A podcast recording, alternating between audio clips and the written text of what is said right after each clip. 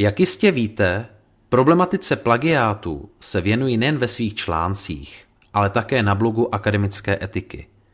Možná si tak vzpomenete na případ, kdy jsem jako člen zkušební komise odhalil plagiát během obhajoby.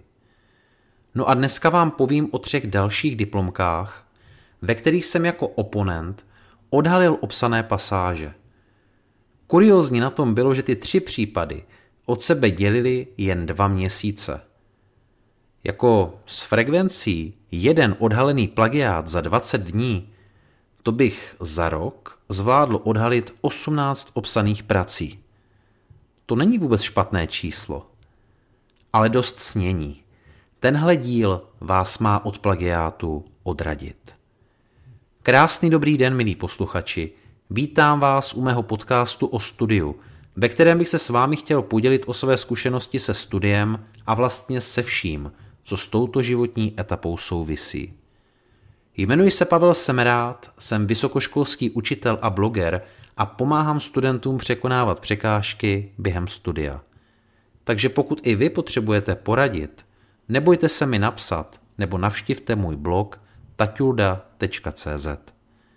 No a my se pojďme podívat na ty tři slíbené plagiáty. První plagiát odhalený pomocí protokolu Stezis. Možná to znáte také. Čtete nějaký text a zarazí vás v něm nějaké divné spojení. Tomu spojení vůbec nerozumíte, takže v podstatě máte dvě možnosti. Buď to přejdete a pokračujete v klidu ve čtení, nebo to sousloví hodíte do Google. Já jsem si vybral na pomoc Google, ale k mému zklamání žádné takové spojení nenašel. Co jsem mohl dělat? Tak jsem pokračoval ve čtení dál. Vždyť jsem vám ale sliboval příběh s plagiátem, ne? Dejte mi prosím ještě malou chvilku. Ten příběh má totiž pokračování. Už hrozně dlouho dělám to, že pokud nemám přístup k protokolům z Tezis, tak si tam ty práce vkládám sám.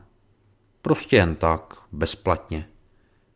Tentokrát byl Tezis docela rychlý a já jsem výsledek dostal v okamžiku, kdy jsem se neochvějně blížil k závěru. Podíval jsem se tedy na výsledek a zaskočila mě 15% zhoda s jednou bakalářskou prací. Tak jsem ji po krátkém googlení našel, otevřel a začal číst. A najednou mi to začalo docházet. Už vím, k čemu se vázalo to původně s ničím nesouvisející spojení.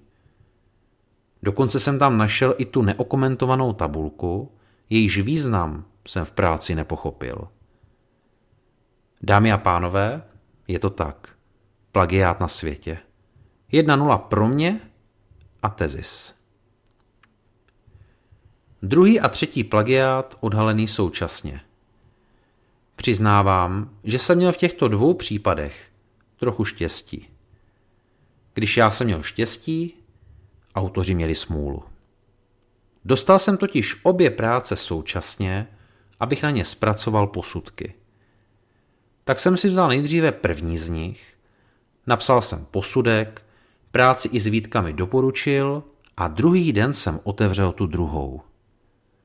Obě byly na marketingové téma, takže mě ani nějak nepřekvapilo, že se některé pasáže v teoretické části podobaly.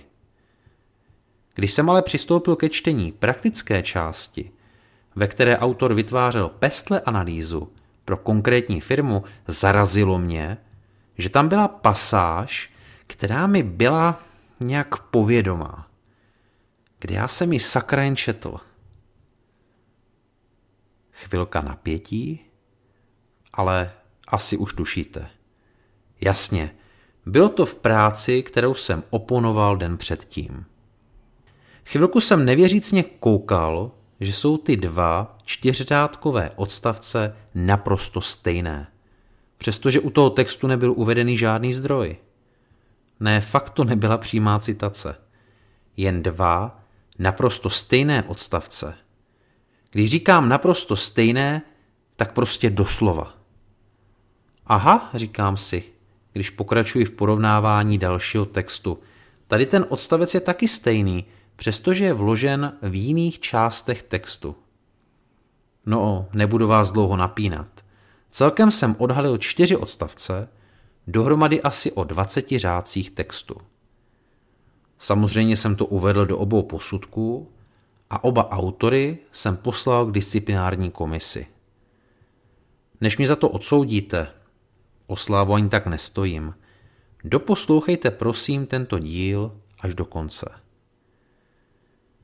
Když jsem věděl, že mám v ruce opravdu dva zhodné texty, začal jsem si hrát na detektiva a snažil jsem se zjistit, kdo to od koho obsal.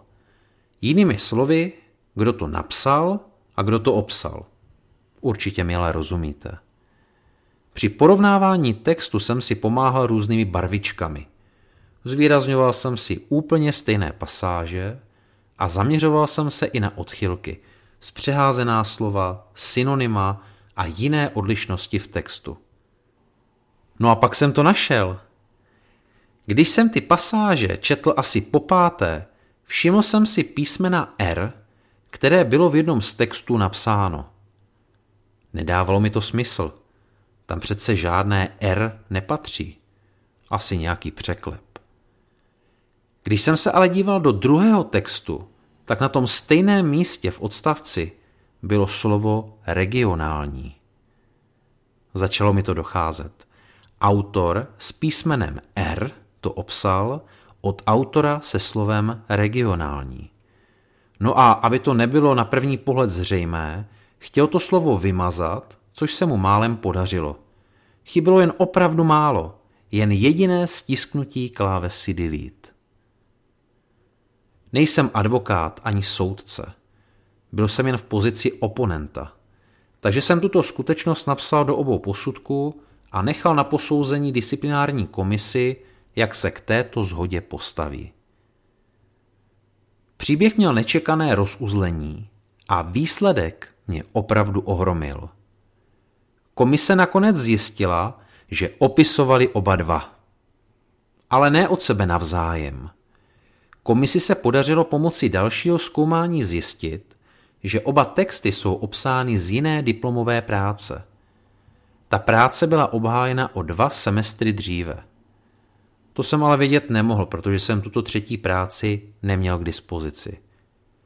Oba autoři z této práce navíc obsali ještě další pasáže, i když každý už něco jiného. V jednom případě, což posloužilo jako další důkaz, dokonce jeden z nich převzal název firmy původního zdroje. Tak, co byste si z těchto příběhů měli vzít? Asi by vás zajímalo, jak tyto případy dopadly. Jak byli autoři těchto plagiátů potrestáni. Všichni tři autoři dostali možnost práci přepracovat. Nakonec to pro ně skončilo docela příznivě, podmíněným vyloučením ze studia. Já bych vám chtěl říct ale něco jiného. Děcka, neblbněte. Na ten plagiát se přijde ani nevíte jak. Pište originální práce. Jedině tak můžete klidně spát. Pokud jste v situaci, kdy si opravdu nevíte s něčím rady, nebojte se oslovit vedoucího práce. A pokud byste přece jen tento ostych z nějakého důvodu nedokázali překonat, můžete se obrátit na mě a já vám v rámci konzultace poradím, jak bych postupoval na vašem místě já. Takže 3.0 pro mě a odteď už jen samé originální texty. To je z dnešního dílu všechno. Jsem moc rád, že jste doposlouchali až do konce. Pokud se vám tento podcast líbil, nezapomeňte kliknout na odběr, aby vám nic dalšího neuniklo. Potěší mě také, když mi dáte like nebo když mi napíšete, jak byste tento problém řešili vy. No a já se na vás těším příště, zase naslyšenou.